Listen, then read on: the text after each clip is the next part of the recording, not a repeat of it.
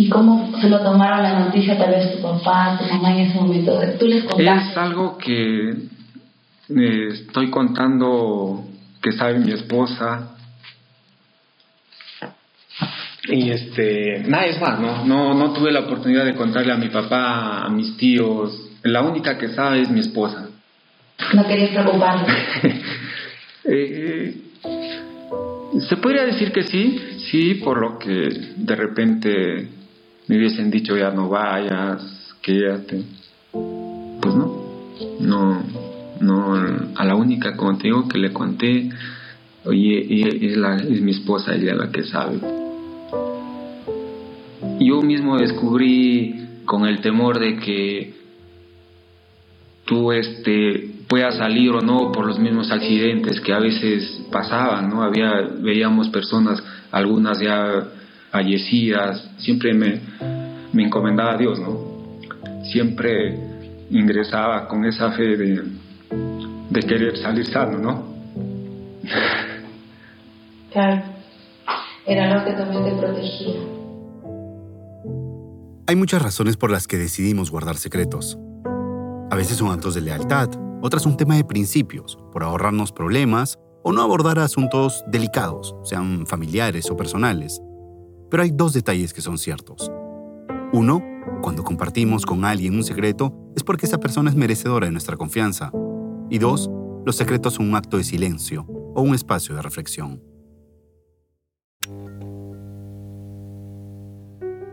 Hola, estás escuchando 13 años, 13 historias, un podcast de Goldfields en Perú, parte de Cibele 85.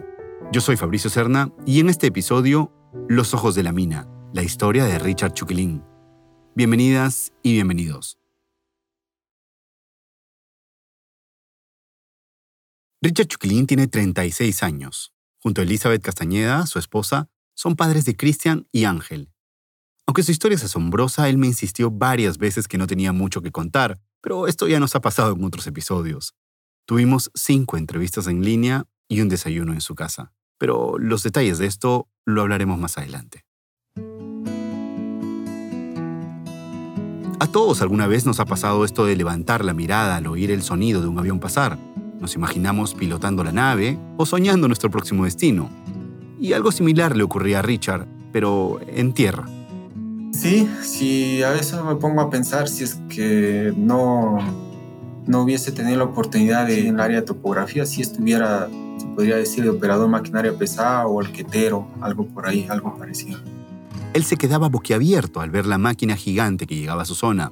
En ese entonces quería ser operador de maquinaria pesada. Estaba, eh, estaba ahorrando mi billete para poder sacar mi licencia y estudiar operador de maquinaria pesada. Para entenderlo, Richard trabajó para la empresa que realizó el cerco perimétrico para Goldfields. Cuando yo empecé este a, hacer así el cerco perimétrico de Golfi, ya vi que llegaban las excavadoras, llegaban los tractores, llegaban las motoniveladoras. Y desde que vi me llamó la atención, ¿no? El plan estaba bien estructurado. Richard terminó ese trabajo, buscó algunos otros cachuelos, siguió ahorrando y tenía que estudiar para sacar su licencia. Le pidió prestado el carro a un tío suyo y empezó a taxear. El objetivo era el mismo, ahorrar dinero. Y entonces... Al cuarto día salí, a, salí por ahí a taxear y me choqué. Me choqué y es en donde pues para reparar el carro, el que yo no tenía licencia, para reparar el carro de, de mi tío que era y el carro que había chocado, pues se fue todo el billete que había ahorrado, ¿no? Y es ahí donde, ah, pues sin billete, ¿qué me quedó? Irme al... Richard apenas había cumplido los 19 años. Lo cierto es que hoy Richard es topógrafo en Goldfields, esas personas que trabajan con un trípode, mirando por horas el teleobjetivo, revisando el GPS, posicionando correctamente las estacas, haciendo análisis. Y claro, esta es la teoría. Pero ¿qué es lo que hace un topógrafo realmente? Todas las mañanas hacemos los levantamientos topográficos del avance del minado que hace la contrata. Adicional a eso, tenemos el levantamiento topográfico de las zonas de los marginales, ahora también que estamos realizando. Eh, la actualización de los botaderos, tenemos la actualización del rompa. El rompa es el stock donde acumulamos todo el, el mineral para que ahí alimenten a la chancadora. En sencillo, ¿cómo sabemos cuánto pagarle a una empresa que se encarga de trasladar el desmonte fuera de la mina? ¿Cómo calculamos el avance del tajo o del minado? Los avances de diseños de las rampas también se ve ahí en la topografía cuando hacemos los levantamientos. En el rompa marcamos el kipao, es, es el límite hasta donde pueden solamente minar el mineral. También realizamos eh, la cubicación de los vines. Semanalmente también cubicamos el domo, el concentrado. Eso es nuestro trabajo mayormente rutinario, ¿no? Ese avance milimétrico solo lo puede medir y registrar un topógrafo. Por lo que sí es cierto lo que tú dices, nosotros somos los que estamos ahí pendientes de todo el tajo, viendo los avances, viendo, marcando los diseños, que no se pasen, eh, marcando el EIA para que luego no venga el Sinermin y te ponga una multa. Pues. Hace algunos años, antes que Richard tenga esta voz de la experiencia con la que habla, ocurrió un hecho particular. El equipo más avanzado con el que trabajaban se averió y pasaron un tiempo sin el instrumento. Se malogró nuestro, nuestra base de nuestro GPS. No teníamos GPS. Entonces el supervisor de turno fue bastante paciente, digamos, un tiempo prudente, hasta que tuvo que ponerse fuerte y... Mete presión hacia la empresa para que le den solución rápidamente a eso. Y esta, en silencio, es para Richard la primera gran lección. Él en una reunión así dijo, topografía son los ojos de la mina. Hay en la vida de Richard una relación entre la frase los ojos de la mina y el ojo o el centro de una mina. Y eso sin saberlo lo vivió muchos años antes, parado frente al inicio de un túnel de una mina subterránea. Fuimos con mi tío, mi tío ya tenía un conocido ahí y él fue quien le llamó y que lleve dos personas, pero en sí era que lleve dos perforistas, ¿no? No pudo conseguir y me dijo, vamos, vamos, ¿no? Eh, fuimos él, mi persona y un amigo más.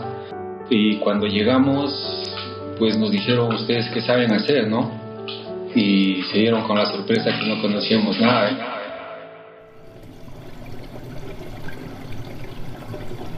Desde el momento que yo ingresé al socavón fue algo impactante para mí, ¿no? Me llamó mucho la atención o me imaginaba yo de que se me apagaba la lámpara, qué hubiese hecho, cómo reaccionaba yo en esa oscuridad, ¿no? Richard tenía 19 años. 19. ¿Recuerdan? Acababa de chocar el taxi de su tío y gastó todo su dinero en la reparación. Así que, después de una capacitación algo breve, estaba entrando al túnel con un supervisor guía. Él les marcaba las zonas de refugio. Por lo que adentro operaban volquetes, operaban scoops, eran los que sacaban el mineral y los que eh, sacaban todo el desmonte de, la mina hacia afuera, ¿no? Había los refugios, ¿no? Es como una avenida, por ejemplo, tú vas por una avenida y viene el escubo, el volquete, ahí tenías tu refugio. Tenías que entrar para que pase el escubo. Contábamos con unos ventiladores bien grandes, ¿no? Eh, que desplazaban el aire a las labores por mangas. Y junto a las mangas había las mangueras de aire y la manguera de agua, porque en el trabajo de perforación usábamos el agua y el aire para conectar a la máquina perforadora. Pero aun cuando era su primera vez en una mina de socavón, para Richard este ambiente no era ajeno. Cuando menos no por las historias de sus familiares o su propio padre, quien también trabajó en una mina subterránea. Mi papá sí, pero él mayormente trabajó más a la intemperie, no trabajó en lo que es socavón, él era mayormente trabajaba de compresorista, que es la persona que se encarga de ver la máquina que bota el aire para que puedan perforar y el aire para por las mangas para que uno pueda respirar dentro de lo que es el interior mina, ¿no? De cierto modo, su padre era la conexión de todos los mineros al interior con el exterior. Era la conexión por una manga de aire. Pero eso no es lo único que te mantiene con vida en un socavón. A los pocos días, en esa misma mina, Richard tendría una nueva lección. Desde que ingresamos ya para irnos a, la labor, justo nos tocó este, realizar trabajos en una chimenea, subir por escaleras de diferentes niveles, donde solamente alrededor tú nada más podías subir, pues no era así una zona amplia. Recuerdo cuando empezamos a subir la máquina, pucha, que fue algo, algo bien sacrificado y bien duro realizar ese trabajo, porque la máquina pues tiene un peso de 70, 80 kilos, ¿no? Y por las dificultades del terreno, de, de a veces de las piedras que había a los costados, no, no, no podía, no tenías mucho movimiento. Recuerdo que logramos subir la máquina perforadora Y como yo era nuevo y mi maestro también estaba por ahí por sus tres meses que tenía experiencia, nos olvidamos de llevar este, las sales rehidratantes. Para cada ingreso, los trabajadores debían entrar con un recipiente con 15 litros de aguas con sales rehidratantes. Y... Y nos olvidamos.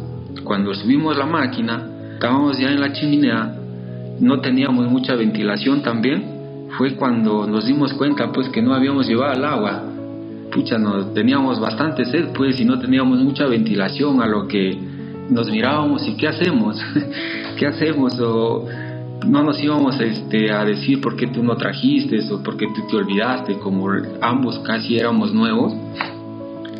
A lo que atinamos fue pues pegarnos a la, a la manga de ventilación un momento cada uno y avisar al, a nuestro supervisor que nos lleve el agua, porque ya tus labios empezaron a resecar por la misma calor que hacía ahí en, la chimenea, sentíamos que nos faltaba la respiración, por un momento ya nos, nos tuvimos que pues tirar a un costado, ¿no? Y como quien hacernos que dormir para no quitarnos mucho oxígeno ambos así cerca, ¿no? Por lo que la manga no daba mucha ventilación.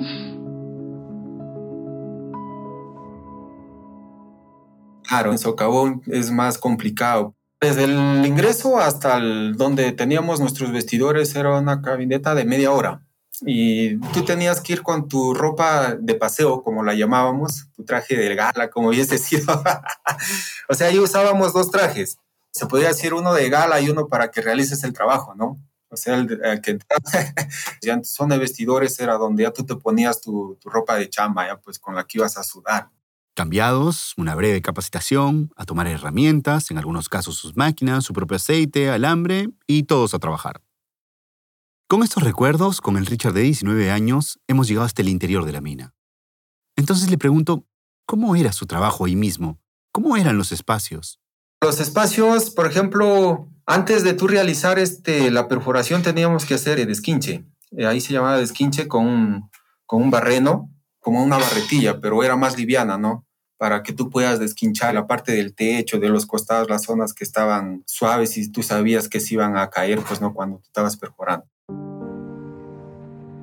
Este era un terreno que aparentaba que no iba a haber deslizamientos, ¿no? Pero había zonas donde así había deslizamientos. Dicen que el miedo es algo que nos mantiene con vida, pero en un escenario así, ¿cómo hallamos tranquilidad para trabajar con el temor de un derrumbe? Como te digo, es trabajo bien sacrificado, por lo que no tenía mucha experiencia y nos derivaron a, a lo que es una zona bien reducida, a lo que es una perforación en chimenea, ¿no? Y una vez más, 19 años los primeros días en un socavón. Fue ahí en donde también yo pensaba, pues no decía, ¿qué hago acá? Este, estuviese en Cajamarca, trabajando por ahí, no estuviera acá, más lejos de la familia, en este campamento vi lejísimos de la, de la ciudad, pues no a 12 horas, ni cómo regresar, por más que quería regresarme, no podía, no, no había ni movilidad, pues no, y así tuve que quedarme los 42 días, porque para cuadrar guardia me quedé 42 días ahí en el campamento. Yo me atreví a irme y yo experimenté, sin que nadie me diga, cómo es el trabajo en minería subterránea, cómo, se podría decir cómo es el sufrimiento, pero como te digo, yo mismo empecé a descubrir, a descubrir todo el sacrificio que uno hacía en, al realizar esos trabajos en lo que es la minería subterránea. Yo mismo descubrí el temor de que pueda salir o no por los mismos accidentes que a veces pasaban, ¿no? Había, veíamos personas que, que a veces quedaban atrapadas, algunas ya fallecidas. Y entonces el miedo también se escurre como sudor al interior de un socavón. Y la decisión de no llevar a casa ese temor, preferir no decirle a nadie, mantenerlo en secreto, en silencio. Es algo que me estoy contando que sabe mi esposa. Y nadie más, ¿no? La única que sabe es mi esposa. O sea, cómo fue esa historia en lo que es socavón, ¿no? No no, no, no lo conté ni a mis hermanos, no, eso no, no les conté, pues, ¿no? tú entrabas con ese temor, ¿no? Pero siempre, siempre, bueno, yo soy una persona católica que siempre me, me encomendaba a Dios, ¿no? Siempre ingresaba con esa fe de, de querer salir sano, ¿no? Claro, era lo que también te protegía. Cuando me enteré pues que estaba embarazada fue como que un choque, pero que nuclear. La voz que escucharon es la de Elizabeth. Y sí, como les adelanté, estamos en la casa de los Chuquilín Castañeda, en Cajamarca. La casa es bastante iluminada y la cocina amplia. Claudia Torres, nuestra asistente periodística, los fue a visitar y nos invitaron a desayunar. En la mesa productos saludables, yogur griego, palta, leche descremada y más. Esta parte de la historia no se puede contar individualmente. Retrocedamos en el tiempo. Es mayo de 2007. Hualgayoc no es realmente una ciudad muy grande, así que los negocios, por ejemplo los de las cabinas de Internet, no son muy comunes.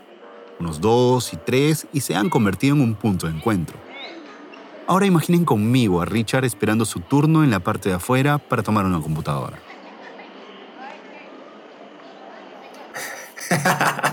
ah, no, casualidad de la vida es cuando estamos con un amigo ahí justo a la entrada para ingresar al local. Estábamos ahí conversando, haciendo la hora y, veo que pasa dos chicas, pues no. Y como Gualgayo es un pueblo pequeño, o sea, es fácil de diferenciar que ella no era de ahí, pues no. Me dio curiosidad, o sea, de, de repente tenía algún familiar ahí o a qué se dedicaba. Bueno, me, me llamó la atención bastante, ¿no? Y así una semana pasaría, no, no la volví a ver.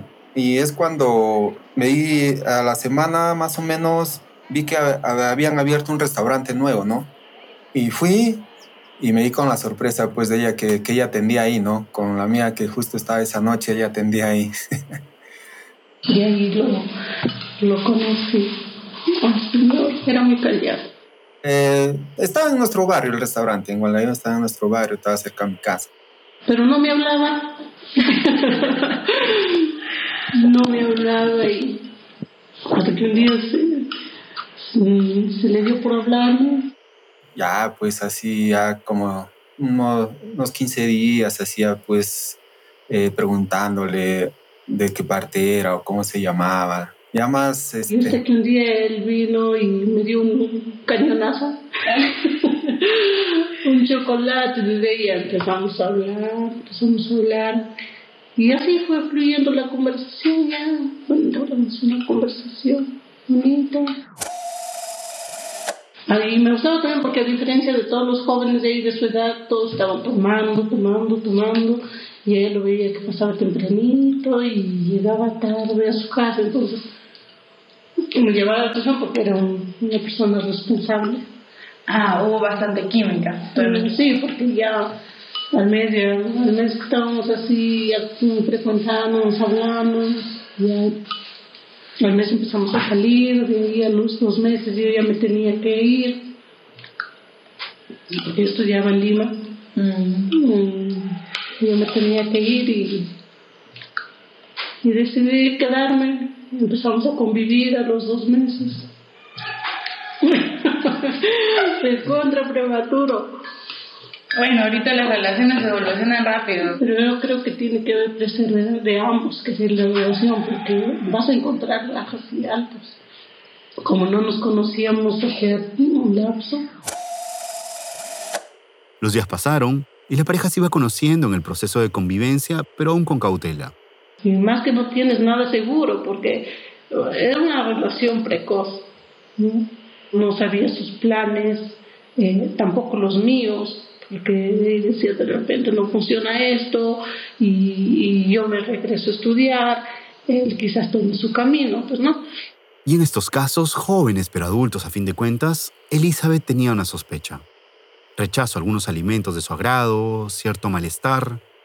Por si acaso voy a sacarme la prueba, me compré un test de embarazo, me saqué positivo, fue que el mundo se me vino encima, se me pasó toda mi vida. Así como él se proyectaba, o sea, futuro quizás, tener sus hijos, cuando ella pueda darles todo, tenga una estabilidad económica. Eh, lo a diferencia de no tener hijos, ser la tía que consienta a los sobrinos y, es más que todo. No quedé embarazada el medio año que convivíamos. Mm, cuando me enteré pues que estaba embarazada fue como que un choque, pero que nuclear. Dios, pero qué, qué hice, qué hago, no sabía qué hacer, cómo le digo, y si él no lo toma a bien, quizás no, no, no quiera hijos, ¿qué voy a hacer? ¿Qué, si voy a ser madre soltera? O sea, una serie de miedos porque era una, una relación precoz. Pero cuando vino yo estaba empapada, había llorado muchísimo porque te frustras, te frustras como persona, como, como todo, pues tienes proyectos, tienes planes en la vida cuando llegó el del trabajo le digo, sabes que estoy embarazada. Nos chocó muchísimo. Él no me dijo nada. No me dijo nada, ni sí, ni no. Solo ahí quedó. Silencio. Al día siguiente se fue a trabajar, yo no sabía qué hacer, si lo estaba aceptando o no. Y yo me fui a Marca, quería despejarme, pensar solo viajé de ida y me regresé en el mismo camión que fui, el mismo bus, pensando qué voy a hacer. Y cuando llegó el del trabajo, me, me abrazó fuerte y me dijo, vamos, hay que tenerlo. Y desde ese entonces, o sea, ya mi hijito se pronunció. Como les dije al inicio, el silencio puede ser un espacio de reflexión, y si bien para todos esta es una noticia que marca un antes y un después en nuestras vidas, para Richard significaba mucho más. Es algo que, que no puedo, este, la emoción me gana, no, no puedo hablar mucho de ese tema. Espero me entiendas. No quería hablar este de mis padres, es porque mi mamá es fallecida. Es algo que, que no me gusta mucho. Sí, ya cuando tenía seis años. Es algo que, que, no, que no puedo, no puedo, no puedo contar eso. Del afecto materno le queda esa imagen pura de quien le ofreció cariño y un último recuerdo. Sí, para la, la promoción de, de, inicial, la pasé con ella. Mm, fue, pues digo, como es es lo único que recuerdo de ella donde compartí con ella, bailé con ella, eh, la vi sonreír a ella. Eso sí, como te digo, es, es un, un super papá. ¿Tú, tú sí me contarías que él es sobreprotector. Mm, sí, con sus hijos a veces, uff, y conmigo también, pero con más. Yo soy más nerviosa pero él, él sí, él está pendiente, pendiente de sus, de sus hijos, que no se enfermen. Y quizá esa era la razón de los silencios más prolongados de Richard. Armarse de valor para no esperar el momento indicado para asumir responsabilidades, sino esforzarse por darle la seguridad y felicidad que a él mismo le habría gustado tener. Pero esto no se logra solo. Por suerte, Elizabeth no volvió a Lima. Ha sido una buena decisión entonces que te quedaras. Sí, sí, porque, bueno, ahora gracias también a la empresa me gané una beca. ¡Ay, qué bueno! Entonces sí combinaste tus estudios. sí, me gané una beca para ser auxiliar en educación inicial. Y ya lo terminé, ya recibí mi certificado. Y feliz porque, o sea, no, no, no dejé postergado el sueño que tenía una vez como le digo, gracias a él, porque como él está trabajando ahí, de alguna manera me benefició muchísimo también, ¿no? Una raícita me benefició aparte del trabajo también que lo otorga. Ya consolidados, Richard menos tímido, Elizabeth más segura, ven su relación, ven en perspectiva su amor. El amor está, uff, cuando te conoces, llega la responsabilidad, cambia llega la convivencia, cambia. Y ese amor se va fortaleciendo, no solo de puro amor que en cualquier momento se, se suma y deja de amar a otra persona, sino que va el amor ya va con una responsabilidad, un respeto y una constancia de cada día.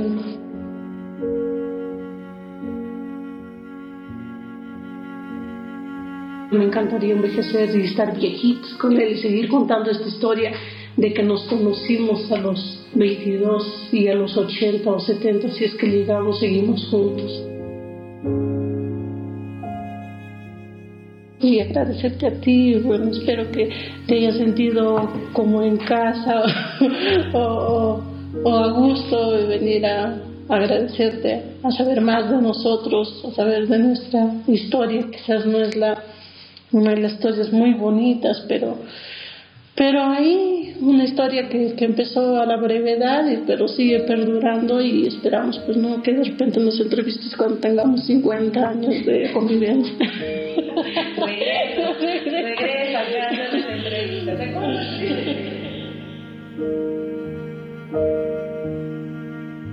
Trece años, tres historias es un podcast de Goldfields producido por Decibel 85. Este episodio fue producido, guionizado y narrado por mí. La edición del guion fue hecha por Juan Diego Rodríguez. El diseño de sonido es de Álvaro Ciudad. La identidad gráfica y artes promocionales de Milagros Romero. La asistencia periodística en Cajamarca fue de Claudia Torres. La supervisión de producción de Natalia Ríos. Por Golfis, la producción estuvo a cargo del área de comunicación interna. Soy Fabricio Cerna Salazar. Gracias por llegar hasta aquí.